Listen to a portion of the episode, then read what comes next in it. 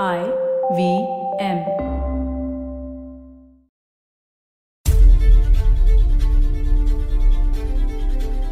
कब तक गिरने, हम धड़कने, दिल जैसे धड़के धड़कने दो क्यों है कोई आग दबी, शोला जो भर भड़कने दो what what Shola and what आग are we talking about this song was written by Javed Akhtar but what's that got to do with the constitution of india Hello and welcome to the show. My name is Priya Mirza, and this is a podcast about the Constitution of India where we look at what is fundamental to us our lives, our privacy, our freedom, and the things that really matter. In the last episode, we saw how labor can be differently defined, and intellectual property rights are one dimension of labor, which is in fact capitalized upon. Intellectual property rights are rights over creations of the mind. Artistic work, literary work, artists, poets, singers are creative geniuses and granted rights to what they create. Hmm. But isn't everything a creation of the mind and body?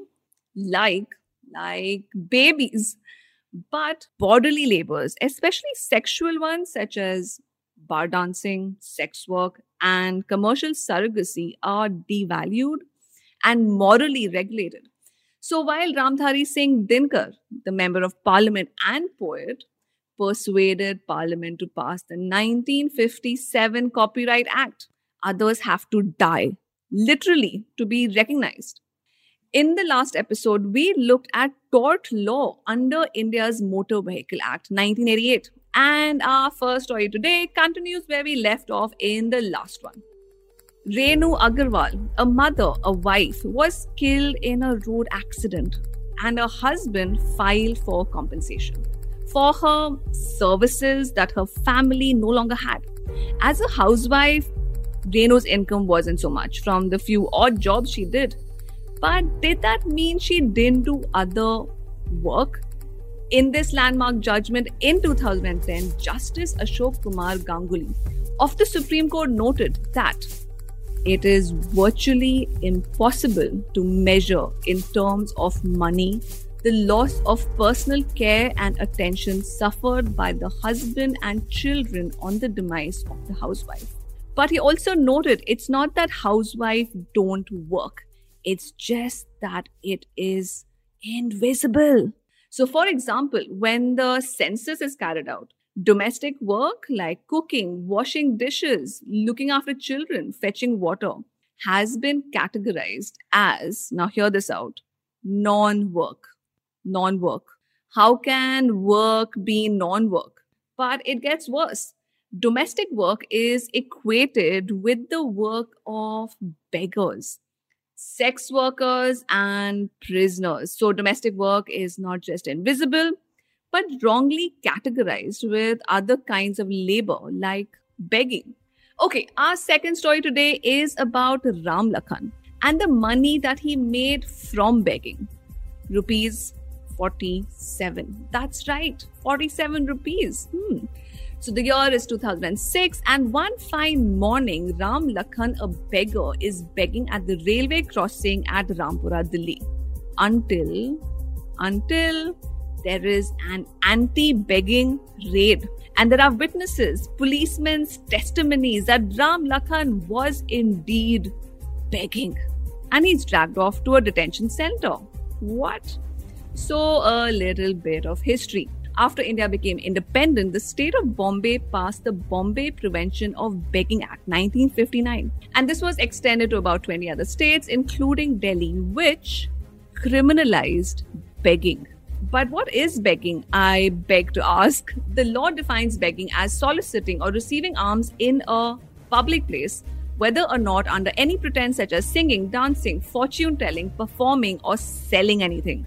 Okay, so broadly, what's the gist? The gist is soliciting arms. So, broadly, soliciting arms. Now, where have I heard that before? Go listen to the episode on sex work to find out more. So, soliciting arms in this case is criminal, but that's not all. Even if you aren't soliciting, To quote, having no visible means of subsistence and wandering about, which as makes it likely that the person doing so exists by soliciting or receiving alms.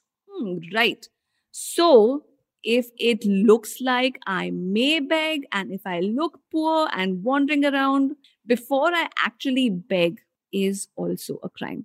So, what happens to those found begging? They are taken off the streets, and the law requires them to be sent to detention centers. Persons found begging for the first time may be detained for at least one year, which could extend to three years, and second time offenders faced a mandatory detention period of 10 years.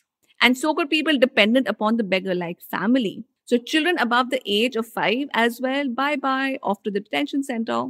Oh God. So, wandering around, being a vagabond, no, no, not in our lovely cities with gated societies, with security. No, no beggars around. Commonwealth Games, foreigners coming to see New Delhi, off, off, hatao, hatao, scrape the beggars off the streets. Chalo, chalo, off to prison. Let's go. But what about charities and philanthropic trusts who also take donations and petition? Oh, right. But they don't look dirty and they aren't on the streets, right? So charities are legitimate and authorized charities. Therefore, not everyone who collects alms for the needy is a beggar, according to the act. Right. And with that, we go to Javed Akhtar. Javed Akhtar, celebrated poet, songwriter.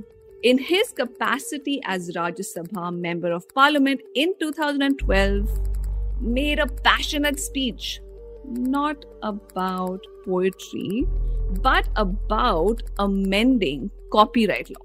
So, under Indian copyright law, following a major judgment in 1977, producers who commissioned the creation of musical or literary works for their films were granted the first ownership of copyright in those works because the logic was that since it were producers who were paying musicians, songwriters, etc., to create music and lyrics for films, the product would necessarily belong to the producer and not the composer or lyricist. जिसका खेत उसकी फसल kind of argument. ठीक है ठीक है समझ में आ रहा है. So authorship, ownership or songs was contested and the question was who is really the owner of that work? Is it the person who's investing and putting their money into it? Who really owns that lovely A.R. Rahman song you love to listen to? Is it the producer? Is it the composer? Or is it the performer?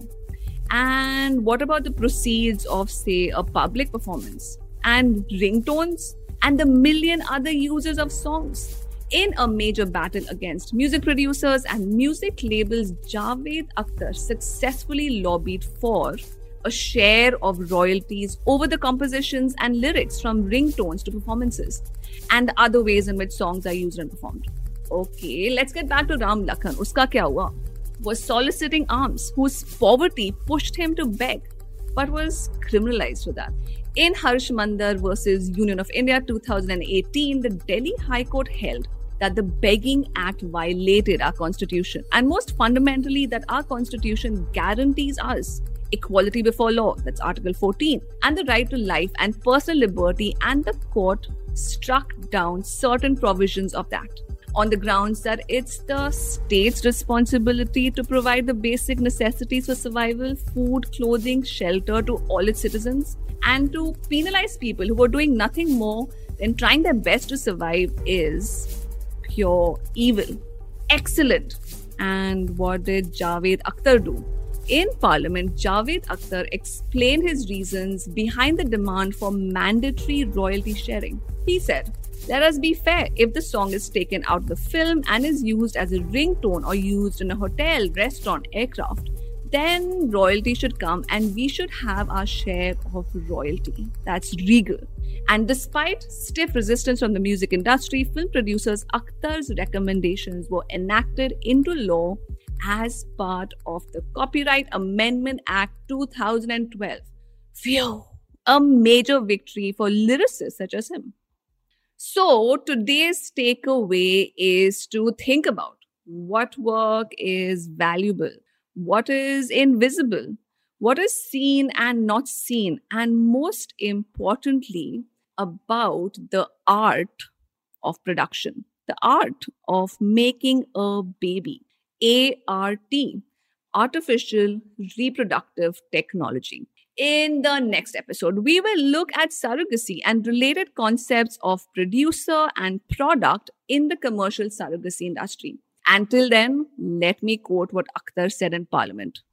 एक दिन आएगा जब हमारी सुनी जाएगी एक दिन आएगा जब हमें भी अपना अधिकार मिलेगा Akhtar and his mulk got their rights. What about women and theirs? Did you like the show? Share it with your friends and your neighbors. Till the next episode, this is me, Priya Mirza, signing out.